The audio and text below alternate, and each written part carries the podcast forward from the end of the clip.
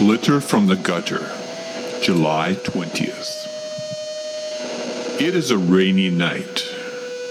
It is always a rainy night. I am walking home from the train station, my briefcase under my arm, and an umbrella in my hand. What am I thinking about?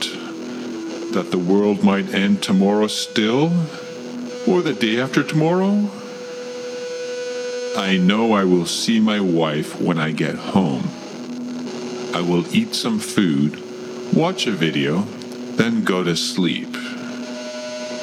It's late. The night will disappear, and the next morning will arrive. And what will it promise? More work. I will try to keep on top of the work, but it will overcome me. I will crawl over the ruins of a prefabricated society and become its new king. Someday, after I am assassinated, they will make an award winning movie about me. I am walking along a dark street. The streetlights shining off its slick surface are probably illuminating my face. I wonder what will be waiting for me for dinner. The ground right by my feet is dark, but somehow I see something glittering. It looks like a computer disk.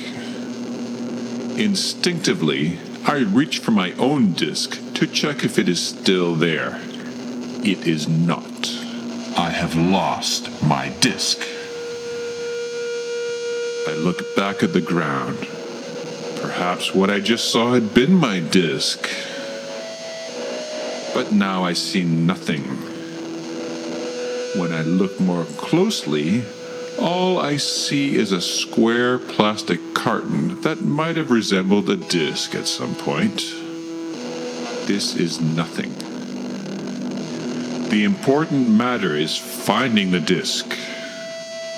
My briefcase doesn't have a flashlight. When I look up, I see light.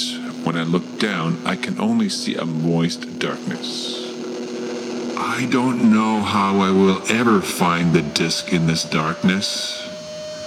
In a split second, my mind entertains the possibility of abandoning the disc and abandoning this life. I'd call my wife and tell her I missed the last train. I'd spend the night in town and withdraw my money from the bank in the morning, and nobody would ever see me again. It could produce elation. Losing the disc could actually bring me happiness. Yes, a whole different kind of happiness might be in store for me. A poor, hungry happiness in poverty. But at least I would have my life back again. I gave up the thought in a second and begin crawling on my hands and knees, inspecting every inch of the wet pavement. I have walked only a kilometer from the train station. With any luck, I will find it, or find something better. In an instant, my pants are totally drenched and my hands are shredded and bloody. I am seeing the ground as I never thought I would, the ground that I walk along every day. I normally see nothing but asphalt, dirt, garbage, and weeds, but now slowly things are coming into focus. Under that pile of newspapers, there is something bright. I remove the papers and find a watch. I put it on. It fits. No disc, though. I continue on scanning back and forth until my eyes hurt. Over there, something else is glittering. I smooth away some dirt and find a chain studded with some jewels. I put that into my pocket as well. I push aside a crushed pop can, and there is a pearl bracelet. Finally, I discover a silver book. I try to pick up the book, but it is fastened to the ground. It seems to have taken root.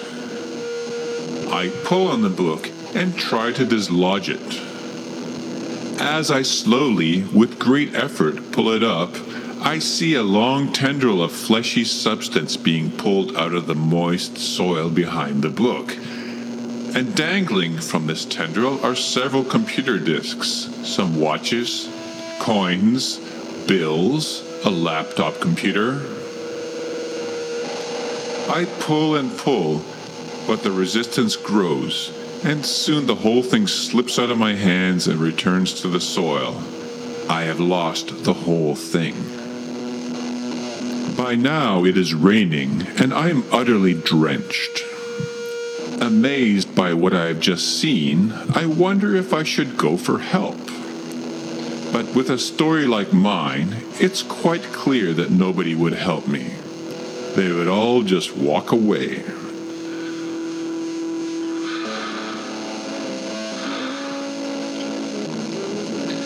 Nobody could help me now but my wife. I need a plan. I pull on the silver book again, and the root comes out, easier this time. But it suddenly jerks itself out of my hands with incredible strength and returns to its spot.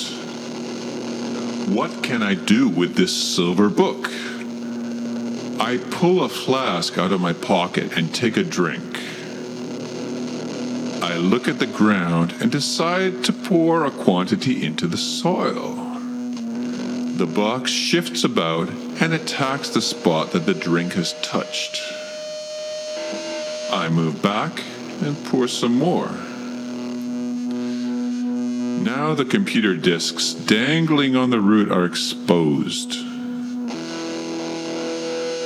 I grab at them and manage to dislodge a few, and they are in my hands. I look at them desperately as I'm running away. I trip and fall, and they shoot out of my hands.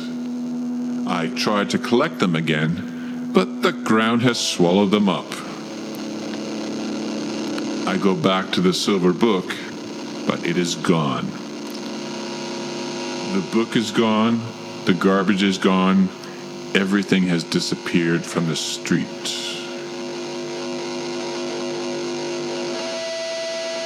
I still have one disc in my hand from the ones I retrieved, but it is most definitely not mine. I have a few watches, a necklace, and a bracelet. My fate is sealed. I can find what is on this new disk, but what good will it do me now? I call my wife to lie to her about what happened to me. She doesn't answer, so I leave an answering machine message and tell her that I missed the last train home and will sleep in a capsule hotel. Then I wander around and look for a place to spend the night. I sleep in an empty spot under the train tracks. In the morning, I go back to the place where I lost everything. I crawl around on the ground again. I find nothing. I crawl the whole way to the train station from my spot, but there is no disc anywhere, of course. I am dirty and unwashed. I wonder if a police officer will arrest me for vagrancy. Real street people point and look at me and chuckle. I am the stupidest person alive. Soon the banks will open. I try to remember where my bank is. I find it, walk in, take my card to the teller. The bank teller informs me that my joint account was closed a month ago, at which time all the money was withdrawn by my wife.